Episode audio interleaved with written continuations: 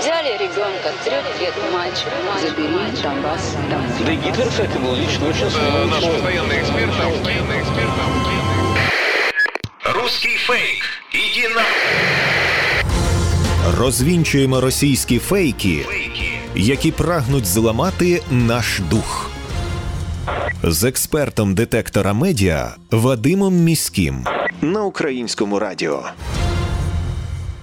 Вітаю! З вами Вадим Міський, і ми знову починаємо розбиратися у ворожій брехні, розбирати на атоми різноманітні фейки та вкиди і відправляти їх у слід за російським кораблем. Для чого ми це робимо? Щоб якомога менше українців потрапляли на вудочку пропагандистів, тому що очевидно війна відбувається не лише за території, а й за наші з вами уми. Тому знати фейки в обличчя це бути озброєними в інформаційній війні. Звісно, там, де є така можливість, ми на прикладах будемо розбирати характерні стандартні прийоми російської пропаганди і таким чином вчитися розрізняти маніпулювання, шахрайство, дезінформацію самостійно. Шахраї пропонують 5 тисяч гривень допомоги, начебто від імені Укрпошти і нової пошти. В соціальних мережах поширюють повідомлення про можливість отримати 5 тисяч гривень від фонду державної допомоги нової пошти або від Укрпошти. Для цього шахраї просять заповнити анкету і пройти невеличке опитування. Це шахрайство таких програм допомоги не існує. Фактчекери проекту VoxCheck перевірили повідомлення і з'ясували, що на офіційних сторінках Укрпошти і нової пошти немає жодних повідомлень про фінансову допомогу за опитування. Сайти, на які посилаються у дописах, є фейковими. Справжні сайти Укрпошти та нової пошти не містять зайвих літер у назві. Це сайти ukrposhta.ua і новапошта.ua. Відрізняється і вигляд оригінальних сайтів від сайтів підробок. На сайтах шакраїв не працюють будь-які кнопки, окрім тих, що потрібні для участі в цьому так званому розіграші. Лише потрібно пройти опитування із чотирьох простих запитань.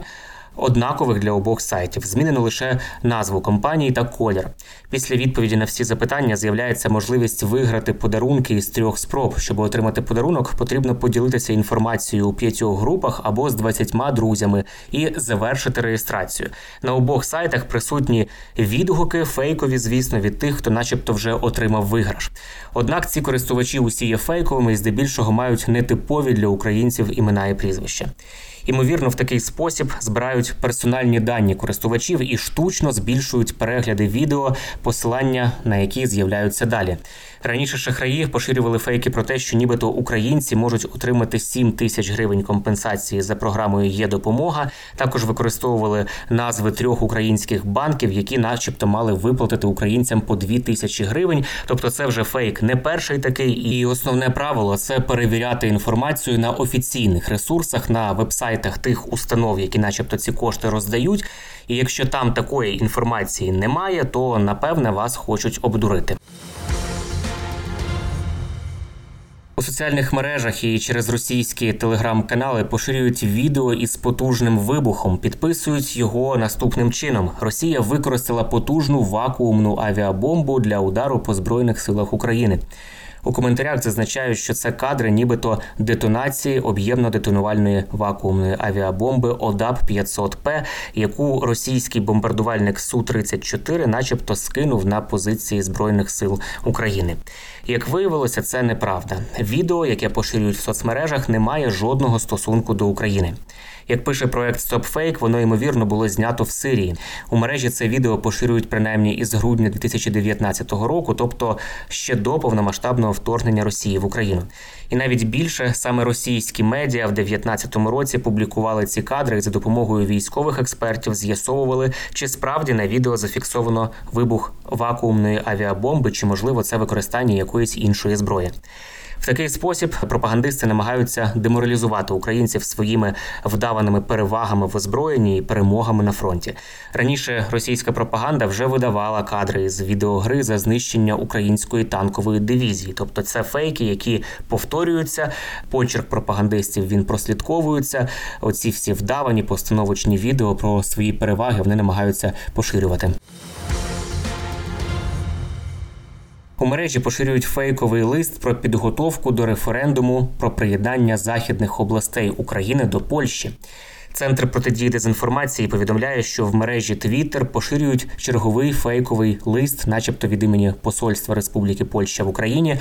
У цьому листі йдеться про те, що проводяться певні заходи, які спрямовані на вивчення громадської думки мешканців Львівської та Волинської областей України, і вони пропонують реалізувати згідно із раніше встановленим планом оці заходи. Фото фейкового листа поширюють із коментарями, що нібито польські дипломати намагаються загарбати західні регіони і готуються до проведення референдуму про включення областей до складу Польщі.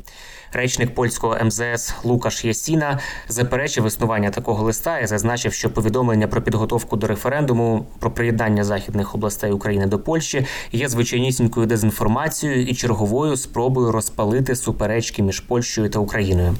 Е, ці фейки почали активно просуватися про те, що західні області України, начебто, хоче загарбати Польща. Е, від самого початку повномасштабного вторгнення ми вже бачили десятки таких фейків, спростовували їх у нашій передачі. Наприклад, нещодавно пропагандисти поширювали фейкові фото, нібито бюлетенів для голосування про вихід Львівщини зі складу України та приєднання до Польщі. Ці бюлетені виявилися також фейковими, не мають жодного стосунку до реальності. Польща натомість залишається однією із найбільших країн-партнерок для України. Це були головні фейки на сьогодні. Насамкінець нагадую, що не варто довіряти різного роду чуткам і пліткам. Усі напівсекретні панічні повідомлення, джерело яких неможливо точно встановити, мають у нас одразу вмикати червоне світло в голові, що таку інформацію потрібно перевірити. Як правило, за такими неконкретними джерелами та емоційним панічним викладом ховаються інформаційно-психологічні операції ворога, який прагне нас деморалізувати.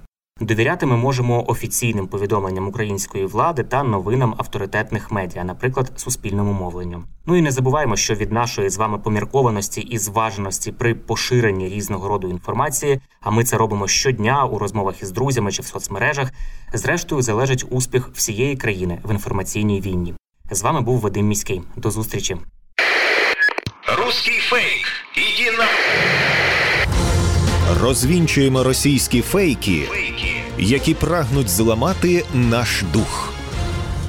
З експертом детектора медіа Вадимом Міським на українському радіо.